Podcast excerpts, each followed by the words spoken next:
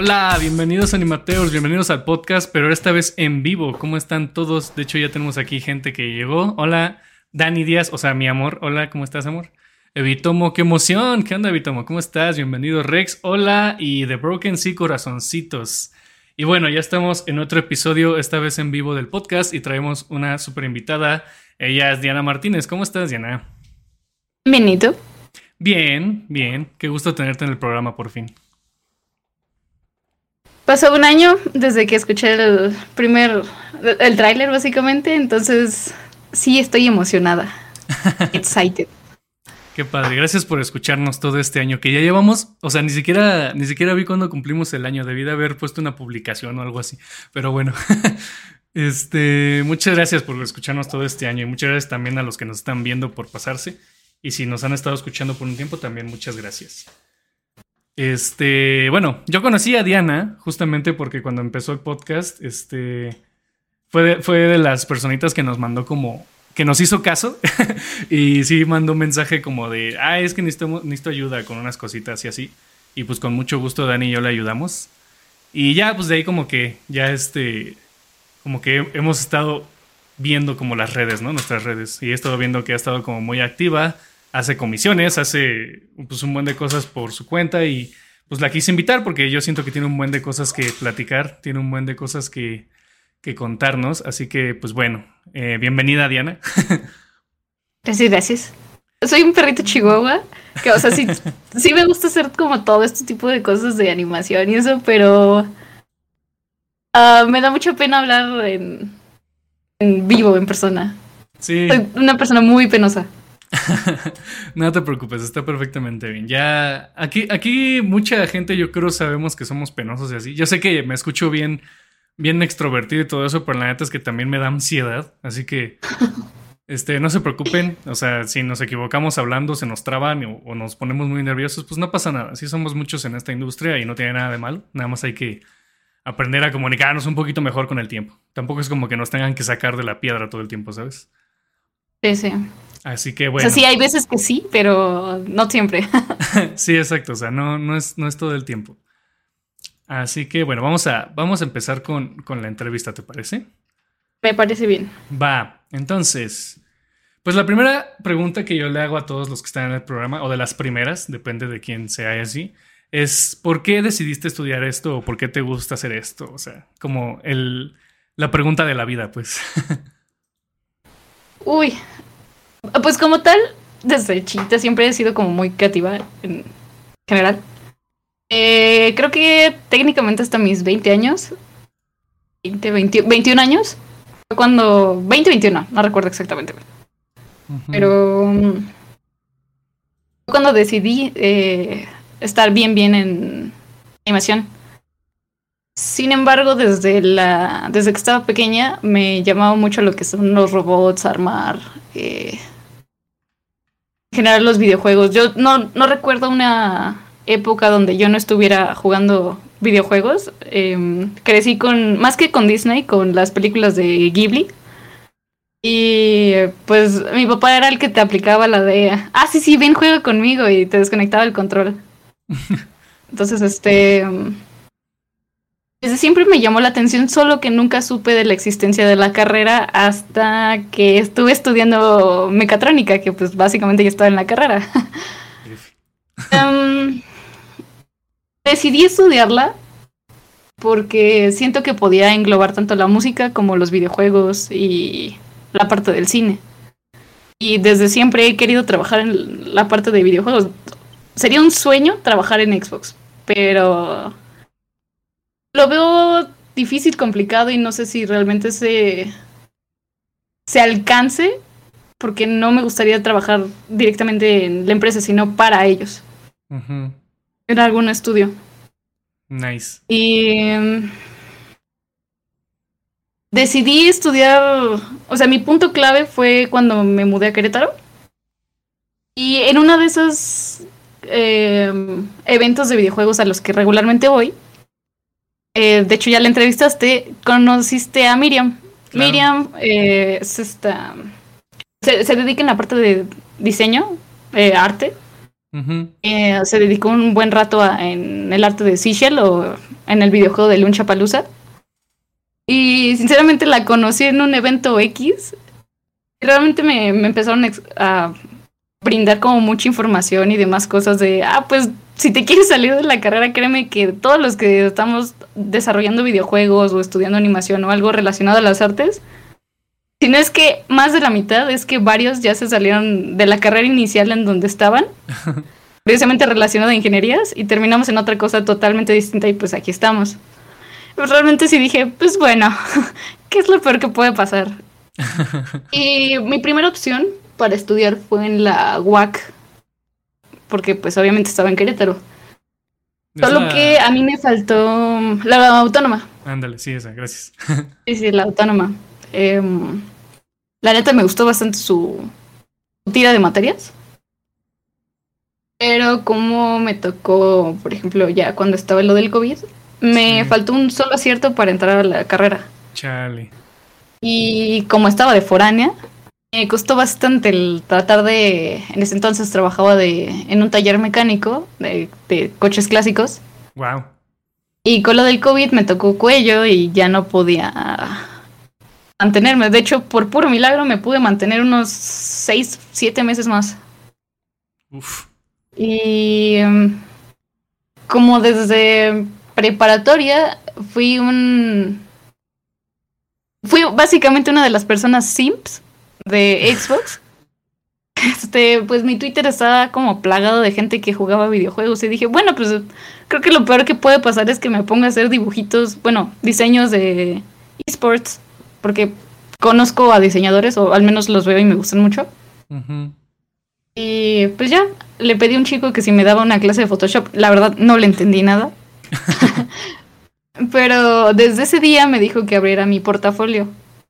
Y curiosamente, el día que publiqué como el diseño X rápido, que me dijo casi como, ah, sí, sí, esto te enseñé, esto súbelo. Pues ese mismo día me tocó una comisión la verdad, creo que yo ni siquiera tengo ese diseño porque está horrible. Pero pues desde ahí empecé, pues desde hace casi un año, un año y unos meses, empecé a aprender Photoshop por mi cuenta porque me gustaría dedicarme más al área de 3D, pero en ese entonces, por lo mismo de que estaba de foránea, no tenía una computadora, de hecho la maté tres veces. Y tuve que estar eh, con una laptop muy, muy, muy sencilla, eh, diseñando para sacar dinero, hasta que llegué aquí a la Ciudad de México y ya pude empezar a ahorrar de nuevo y como que todas las comisiones me empezaron a ir mejor. Este, sí, es bien, es bien chistoso porque tú crees que, tú crees que no puedes tener como mucho trabajo. o, es o es difícil de alguna manera conseguir trabajo en esta industria, o no necesariamente en esta industria, pero pues que tiene que ver, ¿no? Porque esto de los diseños de esports y todo eso, pues al final de cuentas sí entra en nuestra industria porque diseño, o sea, hay veces que también hacen animación y todo eso, ¿no? Y apenas sacas una cosita y hay alguien que necesita algo. Y luego, luego te. Luego, luego va a haber gente que esté buscando siempre algo, ¿no? Pues. Más que, que haya gente que esté buscando, creo que igual una de las cosas que Miriam me enseñó es que sol sale para todos. Entonces, em, aunque vayas empezando, eh, siempre te va a tocar gente que es como de, oye, ¿sabes hacer esto? Ah, bueno, es que también necesito unos emotes, necesito un logo, pero de, no, no un logo corporativo, quiero un logo para mi canal. Entonces, este, siempre vas a encontrar gente o la gente te va a encontrar y también entre amigos te pueden estar apoyando. Pero ahorita con la cuestión de Twitch, de que creció, que muchas personas también quieren crecer o que les va muy chido, pues curiosamente de ahí ha salido bastante trabajo y conozco una chica que de eso vive. Y tiene menos edad que yo. Nice. Sí, o sea, neta, neta la industria, o sea, empieza a crecer de, de maneras súper que no te esperas, ¿no? O sea, porque justo como todo este boom de los streamers y todo eso, también como dices, trajo toda la industria de emotes y todo eso, que es una industria pues también súper válida y súper chida, ¿no? Porque no, y está bien padre que también estén dispuestos a pagar bien a los artistas para eso. Obviamente hay gente que, que he visto como en tu Twitter, ¿no? Que quieren hacer los trueques, pero pues no, no funciona así. Pero... No, y eso Ok, pero por exposición no pago la universidad. Estaría muy chido. AMLO diría que lo apoya, pero no puedo pagar mi universidad con exposición. Yo no como exposición, ¿no? En efecto. Sí, pero justamente también lo que dices, ¿no? O sea, hay gente y pues amigos y contactos que te ayudan mucho y también están dispuestos a apoyarte, pues, y, y este, y a conseguirte, a conseguirte y a darte este tipo de trabajos. Y aquí es donde, o sea, viene un tema bien interesante, ¿no? Porque yo he dicho que en esta industria, o sea, los contactos no son tan importantes como otras, pero no significa que no, este, que no te vaya a ser, o sea, de mucha utilidad o que no vayas a conseguir trabajo o te vayan a ayudar con ese tipo de cosas. O sea, yo sinceramente, la mitad de mis trabajos han sido por, o sea, de trabajos freelance que he tenido ya sin proyectitos, han sido por puro contacto de que, no sé, el profe me llega y, ah, sí, Wico, tú, pues tú hacías 3D, ¿no? Pues vente. O sea, porque como que me conocen y, saben que me esforcé mucho, ¿no? Y, y pues pasa esto, que llega alguien y te dicen, ah, mira, es que esta Diana, o sea, sabe hacer esto y ella te puede ayudar. Pues no me ha pasado con profesores porque pues apenas voy en el tronco común. Eh, la neta no me... Solo conozco una profesora con la que me llevo bien, pero al menos en Unitec no, no, me gusta tanto cómo lo están haciendo. Ajá, sí, es muy raro. A mí me ha pasado más con justamente gente de la industria o algunos alumnos de Unitec, pero de cuatris más grandes que yo. Sí, claro. no sé por qué santo cosas del destino, lo tengo en Facebook o me sale en Twitter o me salen en Instagram. Uno no sabe. Y dicen, oye, qué chido trabajo, ¿en qué cuatri vas? En segundo, tercero. Ah, no manches, pensé que ibas en quinto, sexto. Y es como, no, según yo voy, voy bien, ¿no? bueno, al menos yo siento que todavía muy, voy muy atrás. Digo, a mí me gustaría estar en otro nivel. Es como de, ah, no manches, yo no sabía que alguien de segundo o tercero pudiera hacer eso. Y una parte de mí dice, ay, qué chido, sí, eso significa que a comparación de otros alumnos o a comparación mía de hace un año, estoy avanzando. Pero no es como que la parte de los profesores ahí te apoya al 100%. Al menos no me ha tocado, es desde mi experiencia, yo llevo tronco común. que tal vez más adelante sería otra cosa, pero yo no conozco profesores todavía que digan, ah, sí, mira, ve con él. Me ha tocado más con esta Miriam, que justamente me mandó un trabajo, me dijo así como de, oye, es que yo no puedo tomarlo. Me mando tal proyecto porque, pues, trabajas en videojuegos, yo ahorita no tengo tiempo por la universidad y demás, te lo paso, tú te toca rifarte. nice. Sí, justo. Este, nada, nada, más quería, nada más para aclarar, ¿no? O sea, en mi caso ha funcionado así, yo creo, porque como tú dices, ¿no? O sea, Miriam es alguien de la industria, o sea, ya, ya con un buen rato. Este, y afortunadamente mis profes también, o sea, afortunadamente mis profes también han sido gente que pues lleva en la industria un rato, un súper rato, ¿no? Así que, pues está el caso ahí. Y justo vamos a tocar temas muy interesantes ahorita con el siguiente, como digamos, área que vamos a tocar. Este, así que pues sí, obviamente depende de la, de la persona, ¿no? Y normalmente es gente de la industria y he notado que, o sea, la gente que trabaja aquí en la industria nos apoyamos un buen entre nosotros. Y eso está bien. Y es muy pequeña la industria. Ajá, porque al menos por lo que he visto y me ha comentado el desarrollador de, bueno, el que está en Mecha Studios, eh, me lo explico igual en, en algún evento de videojuegos que parece que la industria de videojuegos, animación, México, lo que sea, es muy grande, pero realmente una vez que ya estás ahí es muy pequeña. Sí. Y ya todos se conocen entre todos. Sí, exacto. Y es que tal vez, tal vez lo que luego no, no vemos es que la industria de los juegos obviamente es súper grande, pero tal vez en el sentido de que lo consumimos demasiado, consumimos un buen de videojuegos aquí en México, ¿no? Está súper chido, o sea, me, me, mama que sea así la industria. Lo chistoso es que la industria de creación de videojuegos aquí puede que, o sea, no es tan grande y y pues esas veces así como de ¿por qué? o sea, podría ser mucho más grande, o sea, con la cantidad de, que, de, de videojuegos que jugamos aquí. Y pues también hay parte de eso, de que la mentalidad ahorita, lo de mi clan y ese tipo de juegos, eh, estilo azteca, no sé por qué la gente le hace tanto fuchi, pero no sale un juego de samuráis y es como de, no, es que, wow, es el mejor juego del año. No sé por qué le hacen tanta eh, hacen al lado a los juegos mexicanos, ya sea de hasta de canicas, no hay falla. Pero deja que la industria crezca. Sí. La, no, no es algo como... No son hacer papas. Sí, hasta el mismo cine mexicano le costó bastante el crecer. La industria en cuestión de videojuegos, animación, demás, pues igual se ve que va para largo, pero eso no significa que no vaya a poder crecer. Y digo, por algo Netflix y demás, este... Invirtiendo. Doctoras em, se están enfocando en, ah, bueno, pues se ve que ahí también hay posibilidad de que crezcan, ¿no?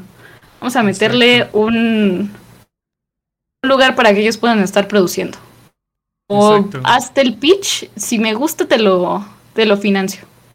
Exacto. Sí, o sea, pues llegamos, llegamos como hasta siempre, este problema que hay veces mucho en el país latinoamericano es que muchas veces, este, pues los, nuestros peores enemigos somos nosotros mismos, ¿no? O sea, y, o sea, lamentable, pero está bien, o sea, Latinoamérica tiene situaciones muy raras, así que hay veces que pues, pues no sé, o sea, la gente puede llegar a ser no, no tan empática y así.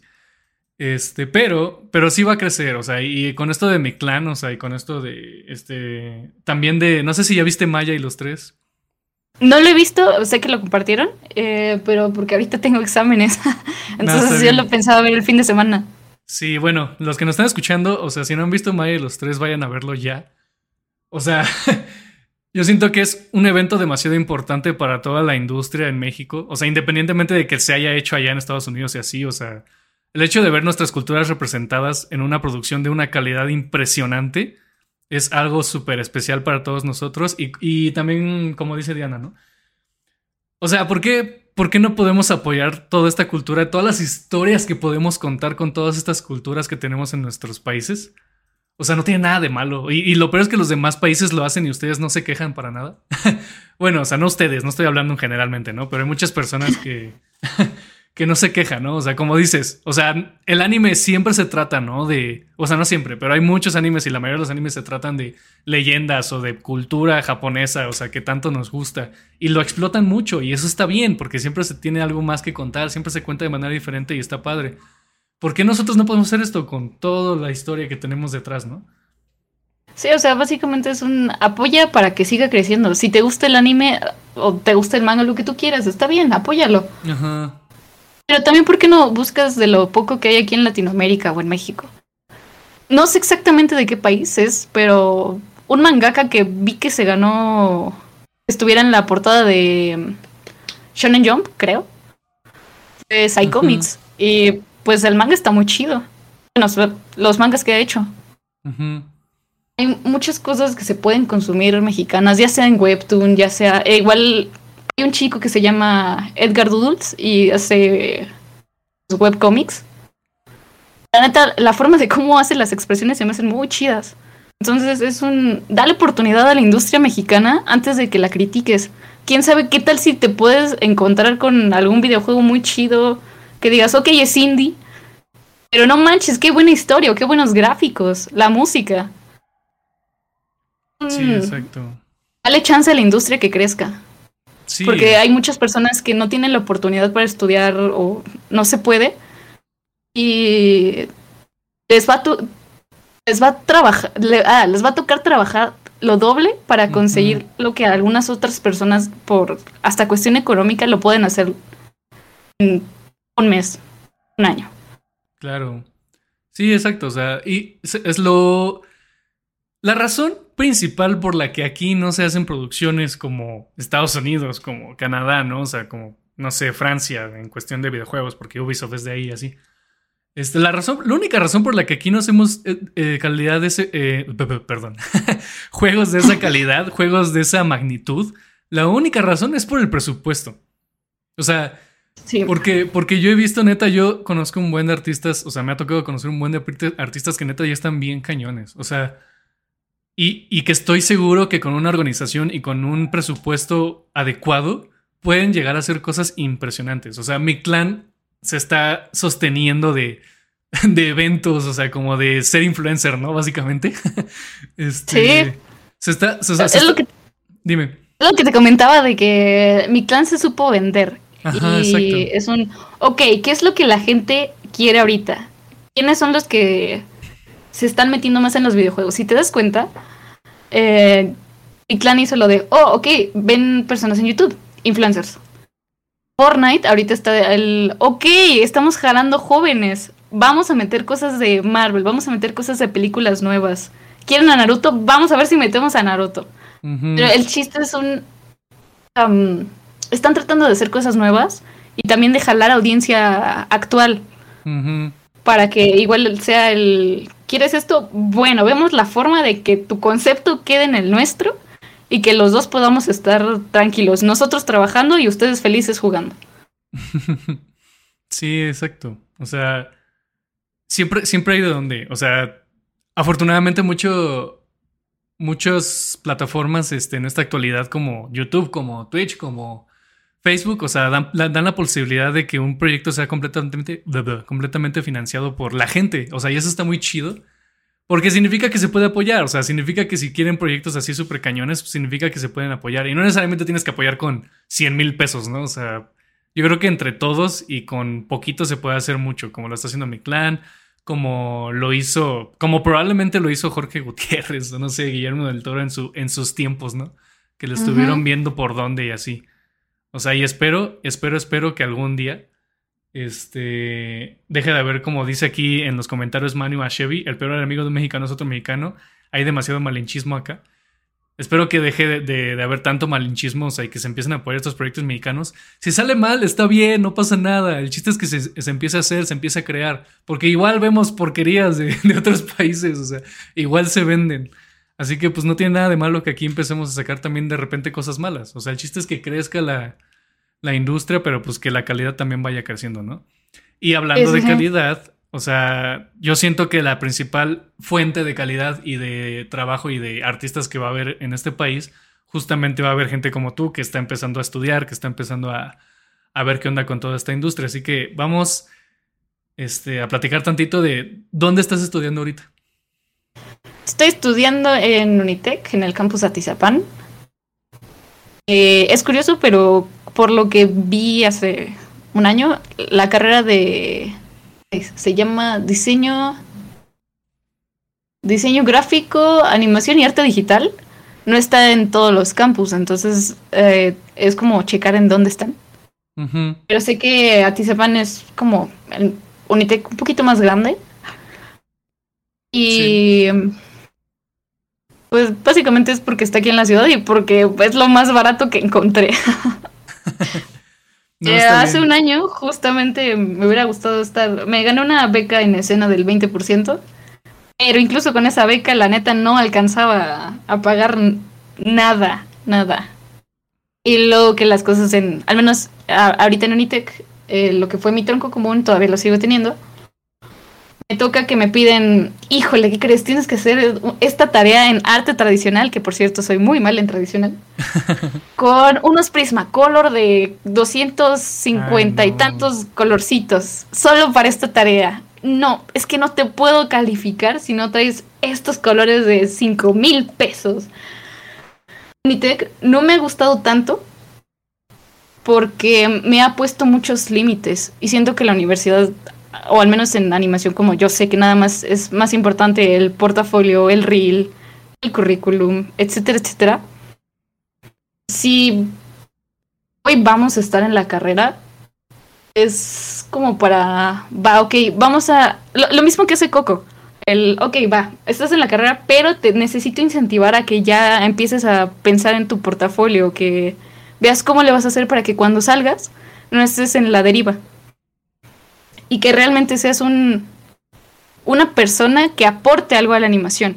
No que pues estés trabajando en publicidad. Digo, si te gusta, qué chido. Pero si estás en animación o realmente quieres estar en 3D y demás cosas, si es para publicidad, tiene que ser algo muy cañón, que haga comerciales de, no sé, Nissan o Fanta o cosas así, pero que realmente sí te pague. Porque también está muy explotado. Entonces, al menos en Unitec no me han enseñado eso. Y es un, ah, sí, este, básicamente vas a hacer este... Te voy a dar la diapositiva y vas a copiar casi casi el tutorial de la diapositiva y ya me lo vas a entregar. No me importa si queda bien o mal, solo quiero que me lo entregues. Entonces no me ha gustado mucho. Eh, respeto la universidad, eso es lo de ellos, no me gusta cómo lo están manejando, siento que en vez de explotar a sus alumnos, en buen sentido, no, que los maltraten ni nada, pero que exploten todos sus conocimientos y capacidades, siento que los bajan todavía más. Porque pues nada más un tutorial lo vas a copiar y ya. No lo vas a ver como lo que quieres, a lo que te gusta, o si quieres practicar, pues lo puedes hacer, ¿no?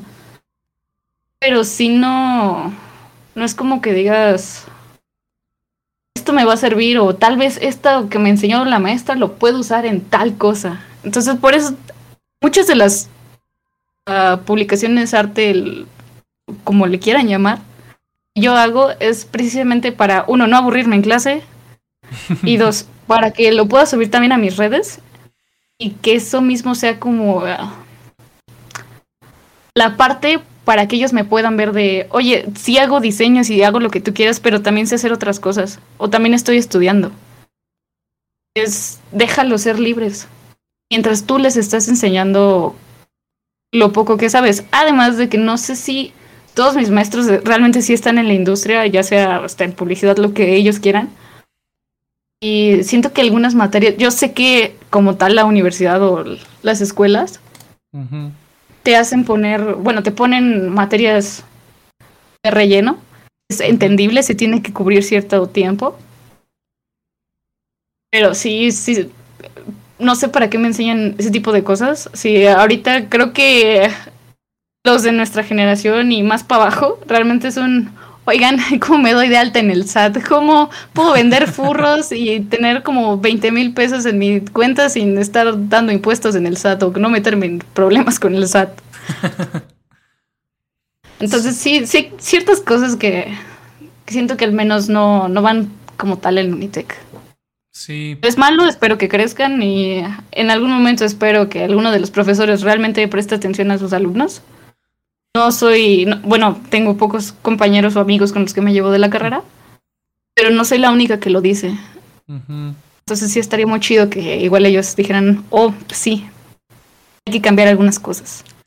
Sí, mira, lamentablemente en, en esta carrera, sobre todo, y probablemente en otras carreras, ¿no? Pero sobre todo en carreras como enfocadas a arte, o sea, diseño, animación, creo que diseño multimedia también por ahí, la, la hacen. No sé, no sé en qué quieren diferenciar eso con esto, ¿no? Porque podría ser como de los mismos campos de diseño gráfico y animación. Pero bueno, ese es otro tema. este, lamentablemente este tipo de escuelas económicas, y ni siquiera económicas, o sea, porque el UVM no es económica. Si, si alguien, o sea, yo sé que dan muchas becas y todo eso, pero no es nada económica porque en la inscripción te la dejan caer. Este, lamentablemente estas escuelas abren estas carreras solo porque ven, la ven como área de oportunidad. O sea, y está bien, es un negocio, ¿no? Obviamente, si, si yo veo un área de oportunidad en la industria, pues también me gustaría hacer una historia sobre eso, ¿no? Pero no significa que lo vaya a hacer mal y lo vaya a hacer nada más por ganar dinero, ¿sabes? Porque eso es lo que normalmente hacen, lamentablemente, o sea, para llenar como más currículum, como más este, pues como más fichas pues de alumnos y más dinero obviamente que entra. Lamentablemente nada más lo hacen por eso. Y y pues yo he tenido esa experiencia y, otros compañeros y otros este, amigos de la industria también han tenido lamentablemente esa experiencia. De que las carreras las marketean pues muy padre y todo eso, pero pues en realidad son carreras a las que les meten materias pues pues, o sea, pseudo, animación y pues el tronco común, ¿no? Como tú dices. Si te soy sincero, yo en este tipo de carreras, el tronco común simplemente debería ser, no sé, o sea, todo lo relacionado con legal, ¿no? O sea, contratos, este, contratos, uh, ahí se me fue la palabra, ah, registro, de, registro de marcas, o sea, cosas que a nosotros obviamente nos van a interesar, ¿no? No, y aparte, bueno, perdón si te corto, pero creo que igual una de las cosas que me tocó hacer, uh, cuando todavía estaba en mecatrónica yo me dedicaba, me tocó estar en una, no, en dos game jams, no es cierto, en una, pero hace, uff, me tocó estar en un equipo con unos compañeros y queríamos justamente postularnos al Game Jam, no pudimos, pero queríamos hacer el estudio más formal. Nadie nos explicó que, por ejemplo, a, cierta cantidad de tiempo, Unity, Game Maker, plataformas te pueden cobrar si no pones el de dónde está llegando el ingreso, o cómo lo hiciste, cómo te vas a dar de alto, bueno, o sea, tu nombre y todo lo demás, cómo tienes que hacer tu contrato para que seas realmente una empresa y que no, no lleguen así como de, ah, ya lo publicamos, bueno, ahí te da una demanda. Entonces, creo que sí es muy importante que expliquen ese tipo de cosas más a los de animación, porque pues muchos de ellos sí están aquí por, si quieren hacer su estudio de videojuegos o si quieren hacer como cine, no saben cómo pasar a la parte legal, están en problemas o se pueden meter en problemas. y en cuestión de Unitech, siento que si, incluso si subiera como más su calidad, es un... Ok, tenemos dinero, pero si seguimos subiendo la calidad o meterle más calidad, podemos llegar a ser una buena escuela de animación y eso significa más ingresos y ya no lo vemos como área de oportunidad, le metemos más dinero, así como ingenierías. Sí, claro. O sea, es que es, un tema bien complejo porque, o sea, nos, nos, debemos de meter también como en presupuestos y como en la cantidad de artistas que hay para enseñar. Mira, o sea, por ejemplo, continuando esto de lo del tronco común. O sea, aparte de eso que tú dices, porque justamente, ¿no? Nos podemos, este, nos podemos meter en problemas bien feos y no sabemos en qué estamos haciendo con todo esto de publicar y de, de ser contratados por alguien freelance y así, ¿no? O sea, nos podemos, o sea, nos pueden estafar, nos podemos meter en pedos legales, o sea, el SAT y todo eso, ¿no? O sea, deberían ser este, materias de tronco común que ni siquiera, o sea, eso yo siento que desde la prepa, ¿no? O sea, yo siento que desde la prepa esas son cosas que nos deberían enseñar, pero bueno. Este, pero bueno, por dos. Ay, mi gatita, espérenme tantito. Metis, aguanta. o sea, eh, igual ahorita quiere estar conmigo y hoy, ahorita. ¡Ay, qué bonita! igual ahorita estoy viendo un comentario de esports. Eh, también, igual en cuestión de esports, hay un buen. Si se meten a Twitter y ven como cuestiones legales o cosas así de estafas, uy, hay un buen de historias. Eh, sí existe Unitec Esports y. Bueno, creo, según yo lo había visto. Pero casi no lo usan. Y es lo mismo, o sea, ya que estoy en el área de esports. Eh, si tú como empresa no te das de alta y tienes como el acuerdo de, ok, tú eres mi diseñador, tú eres mi jugador y a los dos les tengo que pagar, no sé, tanta cantidad a 15 días o a cada mes. Y no lo haces, con todo el derecho del mundo, tú como ah, jugador profesional o como diseñador, estás en todo tu derecho de decir, oye, o sea, sí me gusta trabajar por el arte, sí me gusta jugar y todo lo que quieras, pero ya soy profesional, entonces, ¿cuándo me pagas? Y de repente te dejan de contestar. Entonces sí, es muy importante todo eso. Sí, exacto. O sea, son, son temas que deben de meternos muy cañón. Y, lamentablemente no lo hacen. O sea, si te soy sincero, en Coco también la materia que teníamos eso. Afortunadamente en Coco teníamos esa materia. Lamentablemente no fue una buena materia, pero pues bueno, ¿no? se intentó. Ajá, se intentó, por lo menos está ahí en el plan de estudios, ¿no? Si no fue una buena materia o tal, pues ya sería cuestión de que nosotros con Coco dijéramos, oigan, no estuvo, o sea, no funcionó, ¿no? Y ya vemos cómo lo hacemos después, ¿no? Afortunadamente Coco es una escuela que escucha en ese aspecto, ¿no? Nos han, han cambiado profesores y materias. Este, si sentimos que no, o la mayoría de los alumnos sienten que no, como que funcionó, ¿no? Y es, y es justamente un tema aquí que viene con este tipo de escuelas. Yo cuando estaba en el UVM y traté de hablar con la directora de carrera, o sea, sobre los problemas que yo sentía que había en la, en la, carrera, te voy a ser sincero, yo en ese tiempo pues era, estaba chavo, estaba, más, estaba más verde, estaba más joven, era como más explosivo en ciertas formas, ¿no? Pero yo, yo pensando en lo que yo trataba de mejorar allá o que mejoraran allá, sinceramente no estaba mal. O sea, y yo me di cuenta afortunadamente de eso por gracias a Coco y por, por el máster que me gané y por los profes que conocí y por la gente de la industria que conocí, ¿no? Me di cuenta que el nivel y con lo que me estaban enseñando no estaba bien. Yo fui a hablar con la directora de carrera y lamentablemente, pues no, no sé, o sea, me sentí simplemente muy... De, o sea, como que no, no me sentí escuchado, la verdad. No sé si ese fue el caso, te voy a ser sincero, pero yo me sentí así. Es que es este eso, o sea, el que la universidad no te escuche o que los profesores no te escuchen, sí te o te desmotiva o te tira para arriba, es una de las dos. Porque si te desmotiva, pues como estudiante quieres preguntarle a las personas de más alto rango de, oye, estoy bien, oye, voy bien. Y luego nosotros, que para arte, que he conocido que también es un síndrome de impostor, jeje. este de que nos empezamos a comparar con nosotros mismos, sí es un... Oye, al menos me puedes decir si así va bien o si así estoy bien, porque me siento muy conforme con lo que estoy entregando todavía. Eh, y los profesores como de, ah, bueno, calificado, gracias. la misma universidad es como de, ah, ya te puse tu 7. Gracias por participar. Sí, la siguiente materia. Por cierto, cobra, cobra ¿qué? Es, este, la siguiente materia está más cara. Sí, o sea, y, como te digo, ¿no? O sea, muchas universidades ven estas materias como un trámite, literal. O sea, y. o sea, está feo porque, pues obviamente, como en tu caso, ¿no? O sea, tú, tú quieres un lugar donde, donde justamente estés aprendiendo sin necesidad como de estar investigando tanto de tu parte, ¿no? Que siempre hay que investigar nuestra parte. Eso no, eso no es este. Ah, sí, claro. Eso no es excusa, ¿no? Pero.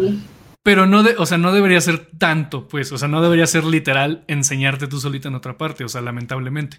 Lamentablemente aquí, pues en México es así, ¿no? Y, y, pues está feo porque pues, pues hay muchos factores que, que, influyen en esta cosa, pero empresas, empresas como estas, porque son empresas al final, que, que ofrecen educación, pues deberían de ofrecer la mejor educación que pudieran, ¿no? Independientemente del precio, o sea, porque el precio lo deciden ellos, o sea, no es como que tú, que tú decidiste pagar, o sea, lo que pagues en Unitec, ¿no? O sea, por algo, por algo pusieron ese precio y está bien. Este, y pues lamentablemente por eso mismo tampoco pueden pagar buenos profesores o ni siquiera los buscan, o sea, ni siquiera en realidad buscan profesores que estén en la industria y así, ¿no? O sea, lamentablemente es mucho el caso con estas escuelas. Ah, sí, justo me tocó, qué bueno que lo menciones, perdón, pero justo me... tocó profesores que no eran de animación y me daban cosas de, de o diseño o arquitectura. Creo que en el... Uno de esos me tenía que dar diseño y era un un arquitecto o algo así, y nada que ver con la materia. Entonces sí es un... Ok, entiendo, yo puedo enseñarme sola, pero no todos aprendemos de la misma forma. Yo soy muy visual y auditiva. Tengo que estar escuchando música o realmente estoy muy hiperactiva. y hay algunos otros que es un, ah, me gusta su clase, le voy a poner atención. Entonces, no todos vamos a estar iguales. Es muy difícil o es es muy complejo que todos los profesores, como la escuela lo piensa, eh, nos enseñen igual. Sí, exacto. Y eso, y, eso lamentablemente, o sea, es como parte de todo el sistema educativo que ha habido en todos estos últimos, bueno, en, mucho tiempo de, nuestra historia, ¿no? Porque, o sea, eso ya tiene que cambiar, es evidente. Y no solo en nuestra carrera, en todas las carreras ya debe, ya debe empezar este, esta cuestión de que, pues el profe es el, digamos, el todopoderoso. Y, y pues se hacen las cosas como él dice, ¿no? Y solo hay una manera de hacerlas. Porque, porque eso no es cierto y nunca, nunca ha sido cierto y no es cierto ahora. O sea, tiene, tiene que cambiar esa actitud, o sea, esa actitud de enseñanza de que, no sé, o sea, de que simplemente se sigue el sistema y se tiene que hacer lo que dice el plan de estudios y pues ya lo hacen de esa manera y ya. O sea, porque como tú dices, hay, cada quien tiene esta individualidad, o sea, cada quien tiene esta personalidad que aprende diferente, que, entiende diferente, o sea, que hace las cosas diferente y no tiene nada de malo. O sea, mientras, mientras salga el resultado, no, no pasa nada si alguien llega de una manera diferente, ¿no? Obviamente si afecta como al proceso en todo el equipo, pues ya hay otra, ese es otro tema, ¿no? Pero no necesariamente significa eso, pues, o sea, no necesariamente significa que alguien, que alguien vaya a ser mal por eso. Y muchas veces los profes nos quieren quitar eso. O sea, como mucha la individualidad. Obviamente dependiendo de la escuela, como te dije, ¿no? O sea, por ejemplo, esto de que tengas profes de que no son de la rama, es así como de, pero ¿cómo? yo estoy estudiando animación, estoy estudiando animación porque no tengo gente que está en la industria, ¿no? O sea, y por eso te digo que es esta falta como de seriedad de parte de la escuela, de en serio ponerle atención a la carrera. Tengo una pregunta, o sea, respecto a esto. ¿Tú, cómo, ¿Tú cómo ves a tu director de carrera en este aspecto? Porque, por ejemplo, el TEC de Monterrey, o sea, yo, yo he entrevistado a mucha gente del TEC de Monterrey, o hablado con mucha gente del TEC de Monterrey, y te soy sincero, el TEC, a pesar de el dinero que tienes que gastar para estar ahí, tampoco es la mejor escuela para estudiar animación. Pero, pero lo que sí he estado viendo es que sí se han esforzado en cambiar eso. O sea, porque yo he platicado y me han dicho que han cambiado los directores de carrera a gente que sí está en la industria, ya están buscando a profesores que sí están en la industria, o sea, como que sí escuchan a los alumnos en ese aspecto, ¿me entiendes? Y, sí. Y es de bueno, y, y, o sea, y, qué bueno, porque el tech no es nada barato, así que yo, Ah, no. tú esperarías, ¿no? Que, que ese tipo de cambios llegaran rápido, porque sí puede llegar a ser un poco serio pagar tanto y que pues no, no vengan ese tipo de cambios rápido. ¿Tú cómo sientes el UNTEC en ese aspecto o tu director de carrera, pues? Eh, creo que es directora, realmente Ah, no, no he hablado mucho con ella. Eh, eh, al menos en la cuestión de mensajes, solo le he mandado como dos o tres y eso fue porque ah, cuando inicié cuatrimestre, como estuve dos años sin estudiar, dos, dos años sin estudiar en Unitec, eh, sí se me fue el ay. Yo estaba en presenciales y ahorita de repente estamos en, en digital, bueno, en computadoras. Entonces, Ajá. ¿cómo, ¿cómo me meto a las clases? No es que no supiera hacer los programas, pero pues sí es como de, ah, ¿y cómo me meto a mi clase? Ajá. ¿Cómo busco mi salón? En esa ocasión fue, creo que terminó la clase y de- después me respondió, ok, entiendo que es primer día de clase y tiene un montón de cosas, digo, al menos a mí así me ha tocado. Y la segunda igual es como muy, ok, X. No sé, no, no he tenido tampoco tanto contacto con ella. No, no, me llevo con pocos de cuatris, tanto arriba como de mi, mi cuatrimestre. Bueno, es que estoy revuelta. Em, pero yo sí he escuchado comentarios de que la directora sí tiene preferencias sobre profesores y que por eso mismo ni siquiera nos podemos pelear con los profesores de, oiga, es que le entregué tal tarea o me faltó tal tarea porque me sentía mal. Y usted se supone que iba a hablar con la directora. Ah, sí, es que la directora no me lo permitió. No sé, o sea, eso es lo que yo he escuchado. Solo puedo decir desde mi punto de vista, reitero. Pero no tengo tanto contacto con ella. Al menos me da... mm, siento como si no pudiera hablar con ella. Ok. Este, mira, justo me hiciste pensar como en algo que yo siento que es el caso. No sé si es el caso, ¿ok? No, no quiero que lleguen a... No quiero que me pongan también palabras en la boca. Solo siento yo o es lo que yo veo, pues, al momento de llegar como con estas conductas o actitudes de acuerdo con los profesores, directores de carrera. Porque me ha pasado. Este, yo siento que muchos de estos profesores y directores de carrera nos ven como que siempre, como que nunca tenemos la razón, o sea, como que siempre lo hacemos mal, ¿sabes? O sea, en ese aspecto. Si, si nosotros llegamos a quejarnos de algo que nosotros sentimos que está mal o que nos incomodó o que no nos parece, no sé por qué muchas veces piensan que, que no estamos siendo razonables, ¿me entiendes? O sea, yo siento que muchas, mucha gente de, de profesores de, esta, de esa generación y así, bueno, no sé, no sé qué generación sea tu directora de, de carrera, ¿no? Pero normalmente en una posición así, pues ya son de generaciones más arriba. Este, yo siento o me han hecho sentir o me han hecho pensar que, que ellos piensan que no somos capaces, pues, de, de tener como nuestras opiniones o de pensar bien o de que no podemos estar en lo correcto casi nunca, ¿me entiendes? No sé si te ha pasado Sí. eso. Principalmente con profesores. Te, te digo, lo, la directora no, no tengo mucho contacto con ella. Y por lo que pregunté. Ah, bueno, sí, hay otro grupo de Whats que les pregunté de, oigan, es que quiero ver si puedo tener beca, pero porque pues casi tengo promedio perfecto y no puedo pagar cinco materias. Entonces, ¿saben si puedo hacer mi beca? Y es como de, ah, sí puedes hacer esto. Habla con la directora de carrera. Y es un, ah, bueno, ok, tengo que meter cinco materias. Es por fuerza que tienes que meter cinco materias. Y ya fue como de, ok, no, voy a perder mi tiempo, voy a hacer que no me conteste. Chale. Sí, es que. O sea, no sé, como te digo, o sea, no. No hay esta. No hay estas ganas de ayudar al alumno, a veces siento. Y pues en una Sí. escuela eso está mal. Sí, sí. este. Pero bueno, mira, yo. No sé si. O sea, te voy a, te voy a dar como un consejito. No sé si lo quieras tomar o no. este. Siempre es bueno aceptar consejos. Bueno, eh, tómalo o déjalo. Este, yo cuando, cuando estaba en el UVM, pues yo traté de cambiar las cosas, ¿no? O sea, y no, y no me refiero a que, pues no sé, me ponía en huelga con mis, con mis compañeros, ¿no? Y me iba, no sé, afuera del salón y no hacíamos nada, cosas así, ¿no? Este, lamentablemente no tenemos esa posibilidad porque el título lo necesitamos a veces. Pero, pero yo creo que si, si tú haces el intento, pues, de llegar con la directora y, o con los profesores directamente y decirles, oiga, oye, pues no me pareció tal, tal, tal. Este, no sé, puede que llegues a lograr algo, ¿no? O sea, puede, puede que se llegue a lograr algo. Pero, este, pero si no se logra, no, no importa. O sea, no pasa nada. Porque como te dije, o sea, hay veces que no depende de nosotros y hay veces que pues simplemente no hay esa predisposición a ayudar, ¿sabes? O sea, predisposición a enseñarnos, a ayudar. Simplemente está la predisposición a estar en clase y a... Pues sí, lamentablemente a veces, muchas veces a este... a cobrar el cheque. Nada más te quería dar el consejo que si puedes, o sea, si tienes las ganas, si tienes la energía, pues trates de comunicarlo, ¿no? O sea, decir, oye, esto no me latió, o inclusive con tus compañeros, ¿no? Si ves que tus compañeros tampoco están como este, a gusto, aunque no te lleves tanto con ellos, pues también decirles, oye, pues no, no les latería pues como hablar con el profe para ver qué, pues qué pasa.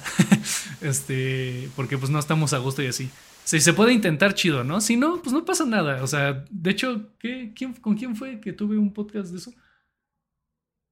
Uh, fue hace, si es de Unitec, sí lo escuché y ya tiene bastantes mesecitos. Sí, Edgar, justamente.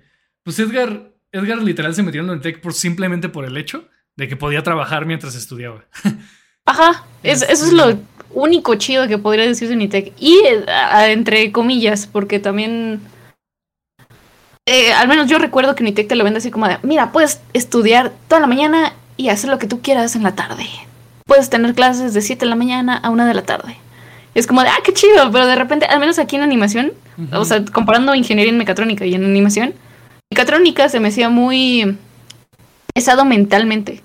De que era, tienes que aprenderte tantas fórmulas o tienes que saber utilizarlo, razona cómo se tiene que hacer. Y aquí en animación es, híjole, te voy a meter ocho tareas por día, nada más porque quiero que me cumplas. No tienen sentido, pero pues, tú cúmplelas. Sí. Entonces, en cuestión de, de la idea que me dijiste, consejo, tal vez ya no me gusta meterme con los directores, profesores, porque sí me he metido en problemas.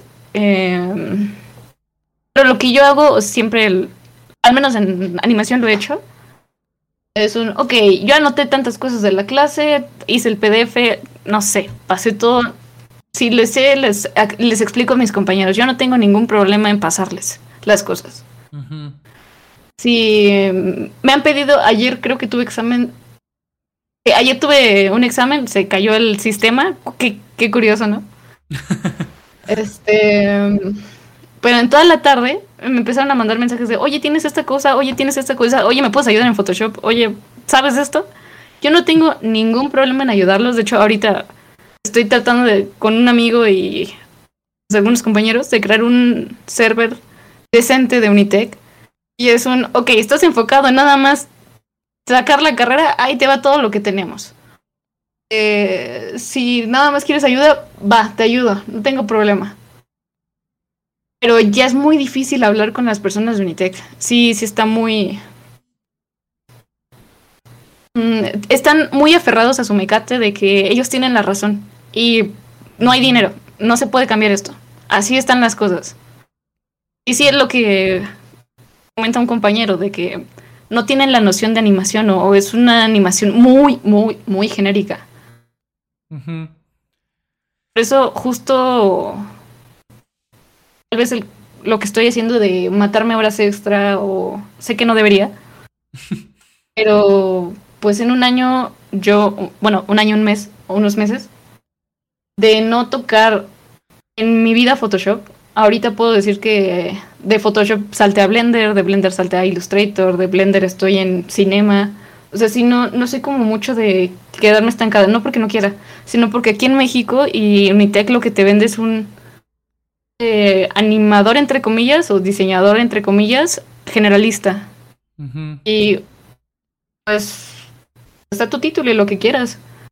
Pero puedes hacer un buen, unas buenas cosas de generalista y tener aparte tu propio estudio de, ok, sí, sí soy generalista, pero tengo mi estudio o me gusta más dedicarme a esta cosa y tengo este proyecto y este trabajo que pesa un poquito más. Y es lo que te comento, o sea, realmente Unitec no tiene, no le veo una buena base de mm, conocimiento en animación. Diseño no me voy a meter porque realmente como que la carrera está medio mezclada, batida con voy a dar una pasada de diseño, no sé por qué existe artes digitales, pero te lo voy a poner. y animación. Porque incluso en tareas o proyectos, me ha tocado que los profesores, tanto chidos como malos, una de ellas es Nishizaki. Eh, la neta, ella me ha dicho, ok, ya trabajas eh, el primer cuatrimestre, si fue como de mitad del cuatrimestre, un... ¿Lo vas a hacer en tradicional? Y ya que empezó a ver que yo podía hacer las cosas digital, fue un, ah, ok, tú ya trabajas Photoshop, haz lo que tú quieras. O sea, te estoy pidiendo tal proyecto, haz lo que tú quieras, digital, 3D, lo que sea, pero entrégamelo con este concepto. Y eso se me hace muy chido, porque ella misma crea la forma de ese. Piensa en otras cosas de lo que ya haces. y hay algunos otros que están muy necios de. Es que en mi. En mis tiempos, ahorita se hace tradicional y tienes que hacerlo tradicional. Y realmente, al menos yo lo veo. tradicional es un poquito más difícil para vender. No es que es imposible, solo que es más difícil. Yo lo veo así. Y a mí me ha tocado. No, sí, claro. O sea, Mira, las técnicas tradicionales son hermosas. y los que hacen tradicional se merecen todo el dinero del mundo y todo, y todo el, apoyo del mundo. Este. Y es caro, no te voy a mentir. Y, o sea, y neta que sigan saliendo. Este. Ojalá sigan saliendo producciones así, ¿no? O sea, no te voy a decir que no, que no, que no desaparezcan, ¿no? Pues incluso Laika. Ajá, exacto. O sea, Laika sigue haciéndolo. Pero hasta Laika lo está sufriendo, lamentablemente. O sea, y no es rentable. Este. No es, no es, de que no, no es de que no haya gente que le guste y no haya gente dispuesta a pagar por ver ese tipo de cosas, ¿no? Pero, pero pues es mucho más, este, no sé, es como más fácil toda la nueva tecnología, ¿no? Y también es más padre en el sentido de que tenemos un buen de posibilidades de hacer un buen de cosas, ¿no? Con ella. Sí, de hecho, pues se puede, ay, perdóname, no, dime, dime. pero se puede combinar como el tradicional y el digital, no es, no es nada malo. Sí, exacto. El chiste es actualizarse, ¿no? O sea, el chiste. Ajá. El chiste es mantenerse actualizado, el chiste es mantenerse como a la par de todo lo nuevo que está saliendo, porque está chido. O sea, no. O sea, no, no tiene nada de malo que te guste algo y que lo sigas como. Este. haciendo. Pero tampoco. O sea, pero tampoco es como. que tengas que mantener a todas las nuevas generaciones en eso, ¿sabes? O sea, eso hace mucho daño. Sí, no, incluso pues eh, en mismo TikTok o videos de Instagram, lo que sea, hay artistas que se dedican al tradicional, pintan tenis y no son cinco pesos de tenis, realmente sí están caros y sí están muy chidos. Hay personas que pintan ropa, tenis, que te modifican ah, los controles.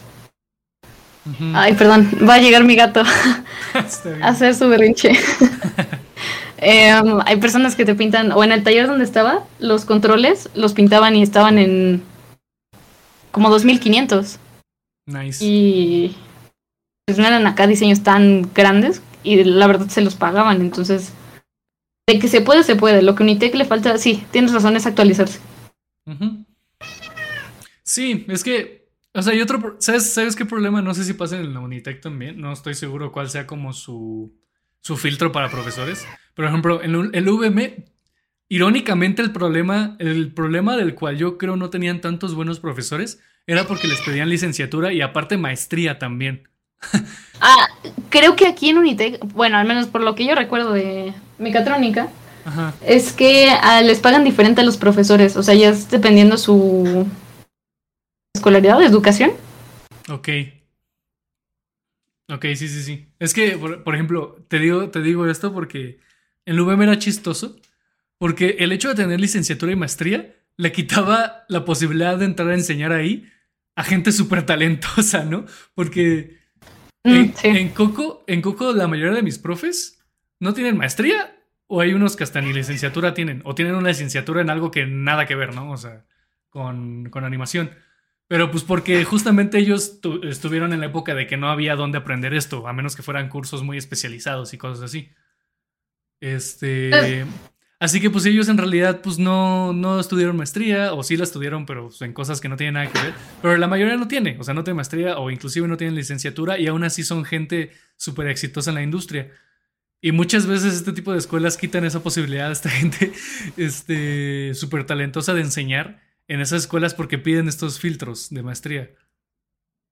Este, de pues, maestría y licenciatura. De hecho, tal vez no tanto relacionado a, pero cuando hice el examen a la UAC, Eh, había un chico con el que yo me llevaba y yo, por ejemplo, manejaba Photoshop porque pues necesitaba sacar dinero y no tenía una computadora que aguantara el 3D. Pero este chico sí se aventaba cosas muy chidas en 3D. Em, tampoco se quedó. Fuimos de los peores en diseño y justo por esa materia no entramos en el, en el semestre cero. Y los dos estábamos como de, oye, pues vamos a hacerlo el intento de escena. Los dos tuvimos la beca y el camino se nos fue haciendo más como al otro lado, ¿no? Yo, porque pues el título y porque ya me pudieron revalidar ciertas materias en Unitec, pero él sí no tenía nada de dinero. La cosa es que a sus 19 años, 18, 19 años, está en, se metió en una, un internship en Amber Studios. Nice. Y ahorita pues ya está como trabajando ya con ellos o para Roblox a sus 19 años. Entonces sí, el, es el título, pues te abre mucho las puertas y también te cierra otras. Sí, claro. Este, es que yo creo que, yo creo que todo al final se termina este, reduciendo a un problema como generalizado, que es el dinero, lamentablemente. Este. Aquí en. Aquí en este. En México. No les voy a decir que no haya donde estudiar animación. O sea, afortunadamente han estado surgiendo muchas escuelas. O sea, Coco Escena son las que yo, en mi opinión, son las mejores para estudiar animación. Aquí mejores escenas. Este. O sea, sinceramente, y yo, porque yo estuve en Coco y tuve amigos que estuvieron en escena y he visto a muchos artistas sus trabajos de escena y así, son, son increíbles. O sea, han salido muy bien, han salido este, excelentes. No sé si sea completamente de escena, ¿no? Obviamente el alumno tiene mucho que ver con todo esto, pero se nota que hubo una guía importante, que hubo como un, este, como un apoyo muy importante en ese aspecto e información. Pero lamentablemente son escuelas caras. O sea, sinceramente son escuelas caras. O sea, escena, según yo, el semestre está como en 16. No sé si. 17. Y es mensual. no, está bien. si te soy sincero, yo estoy completamente a favor de que toda esta información de precios sea completamente transparente. Es más, bueno, yo, soy de la opinión que cualquier escuela debería tener sus precios en la página. Pero bueno, eso ya. Sí, estaría muy chido. Estaría, sería genial, ¿no? Sí. Al menos eso recuerdo yo cuando me gané la beca porque me dijeron son 17 mil mensuales. Sí, está bien, o sea, fue como de, uy, uy, eso no lo puedo pagar. sí, o sea, lamentablemente, lamentablemente, o sea, es, es, este, es la realidad que muchos terminan perdiendo este tipo de oportunidades de estudiar neta en escuelas especializadas como Sena y Coco porque no hay dinero, o sea, lamentablemente. Este, y la gente que sí puede estudiar, pues chido, o sea, qué, qué bueno, o sea, sinceramente, qué, qué, felicidad que puedan hacerlo y que, y que tengan una un buen camino para hacer eso. Pero, pero también, este, obviamente también tengan en cuenta que en la escuela no lo es todo, ¿no? O sea, así como, así como hay compañeros que salieron muy cañones de cocos y buenísimos, hay compañeros que simplemente, pues no, pues no sé, o sea, no, no, no, o no les dio coco lo que necesitaba, o simplemente, pues ellos independientemente de lo que hayan pasado y así, pues no pudieron. Y está bien, o sea, no pasa nada. O sea, obviamente depende del alumno. Pero tener esa guía es muy importante, ¿sabes? O sea. sí, es que es básicamente la persona de, ok, sí, sí vas por ahí. no, no vas por ahí. Cámbiale esto. O te puedo dar como este consejo. Y sí, es lo, lo mismo aquí en Unitec, es un. Pues te vamos a enseñar lo que hay.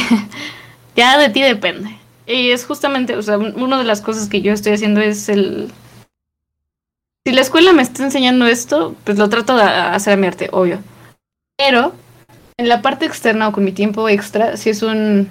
La escuela no me está enseñando esto y yo sé que es necesario para entrar en la industria. Sí quiero dedicarme a algún estudio pesado, porque y más chido sería que salga y es un... O bueno, que ya esté en mi último año y ya esté trabajando en un... Em, con algún proyecto. Entonces, este, muchos de mis compañeros, o al menos eso a mí lo que me pasa del... Tengo mucho pánico de que no, de que al terminar la carrera yo no pueda estar en... en donde quiera, o que me falte más tiempo. Porque, eh, quieran no, hay muchas personas de 14, 13 años que me aparecen en Twitter y animan muy cañón. O sea, cada vez se siente como que el tiempo te pesa Y es lo que dijo alguna vez en los videos de Facebook o que me salieron de Guillermo del Toro, de que sí, los 20 se sienten muy pesados porque te tratan como adulto y al mismo tiempo te tratan como niño. Y en ese tipo de cosas, te das cuenta que hay niños que, o personas menores que lo hacen mucho mejor que tú. Y hay otras personas mayores que hacen las mismas cosas que tú y pues quedas en un intermedio de entonces, ¿en dónde estoy?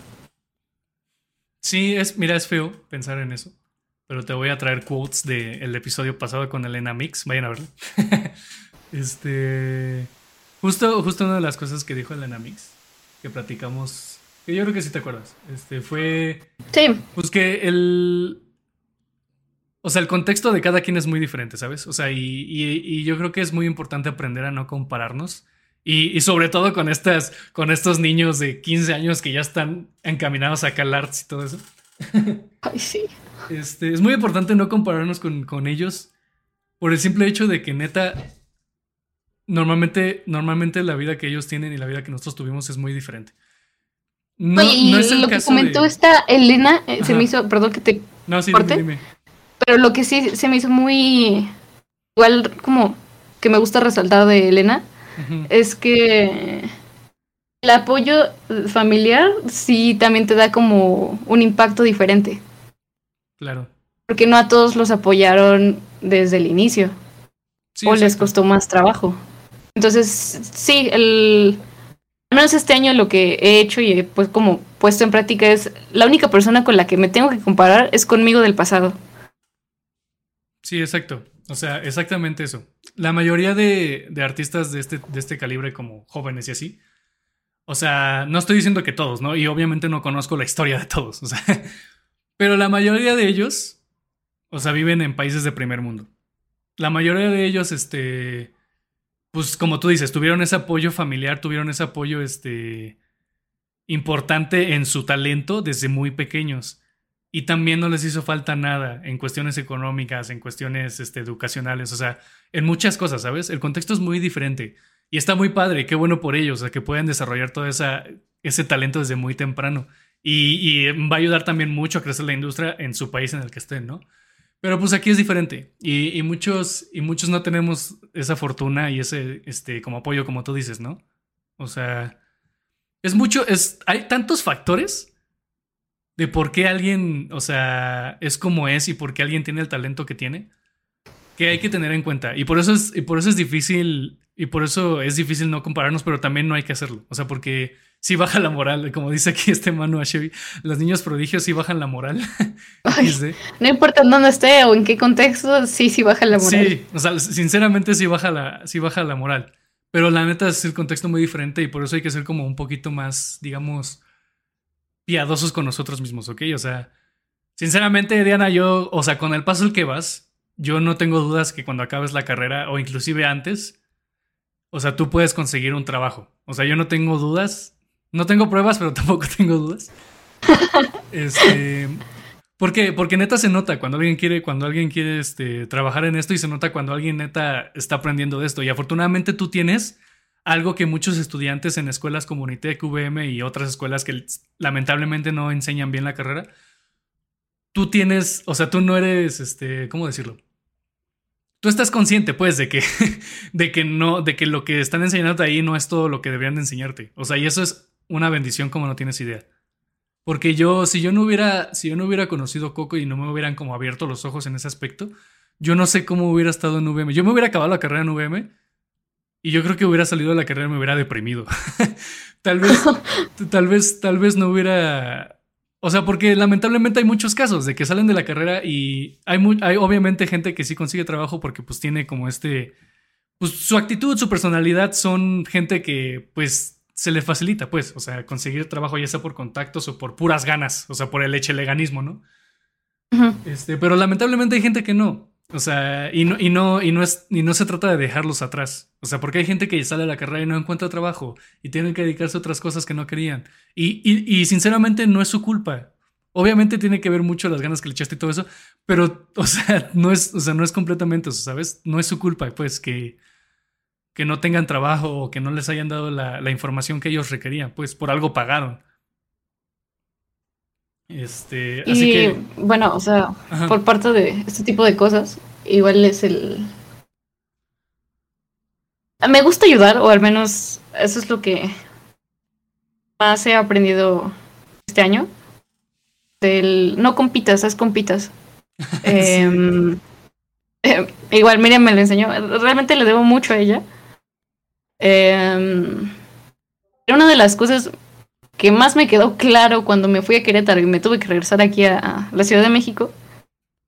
Es que tú no sabes las vueltas que te va a dar la vida. ¿Quién sabe si por cuestiones del destino tú no vas a tener trabajo, pero al chico que le pasaste toda tu tarea te va a recomendar para algún estudio?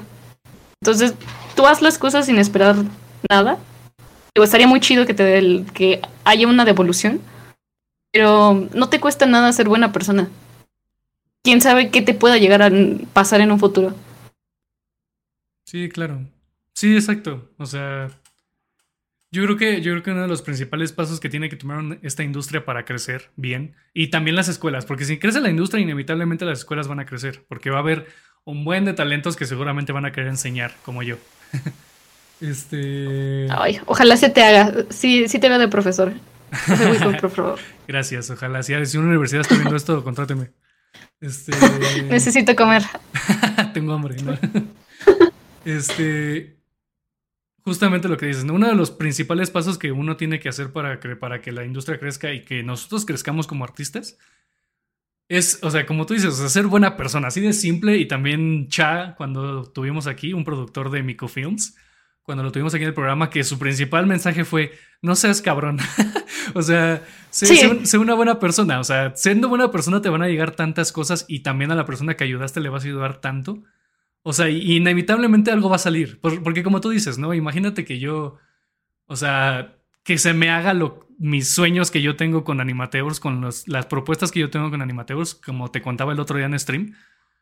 Ujú. Este, si se me hace, sinceramente, o sea, aparte de la convocatoria para artistas que quiero abrir, o sea, sinceramente yo, yo iría contigo a decirte, oye, ¿quieres entrarle? O sea, porque, porque sinceramente sé que tú, o sea, que, que tú lo necesitas y que vas a estar como súper pendiente de todo este proyecto, o sea, y porque eres una buena persona y porque eres una artista súper determinada, y así va a pasar con un buen de cadenas, ¿no? O sea, seguramente alguien va a decir lo mismo, alguien abrió un estudio y, oye, yo conocí y seguramente me va, no me va a fallar y cosas así. Y es, todo eso sale por ser buenas personas, por ayudar a alguien más, o sea, por ayudarle con su tarea, por ayudarle con, con, su, con su novia, no sé, por cualquier cosa, ¿no? Este, inevitablemente esto va a crecer si nos ayudamos entre nosotros, en sus escuelas. en ¿Suena muy tonto? Pero Ajá. igual lo que sería, por ejemplo, las lo poquito que te enseña Avatar o cuando está el tío Airo de a veces la mejor forma de ayudarte a ti es ayudar a otras personas es No, sí, como quotes de vida. claro. Curiosamente las caricaturas al menos no sé tú, pero a, a mí me han hecho llorar más en mi etapa adulta que, en- ajá, que cuando yo los vi de chiquita. No, sí, de Sí, hecho, es- pegan diferente, o sea, no, no tienes idea de cómo lloré con Maya. Este, Ay, gracias por el spoiler. no, o sea, no te estoy diciendo nada, yo porque lloré como en cuatro episodios, o sea, es- o sea, Ah, neta, ok, hay un buen de cosas.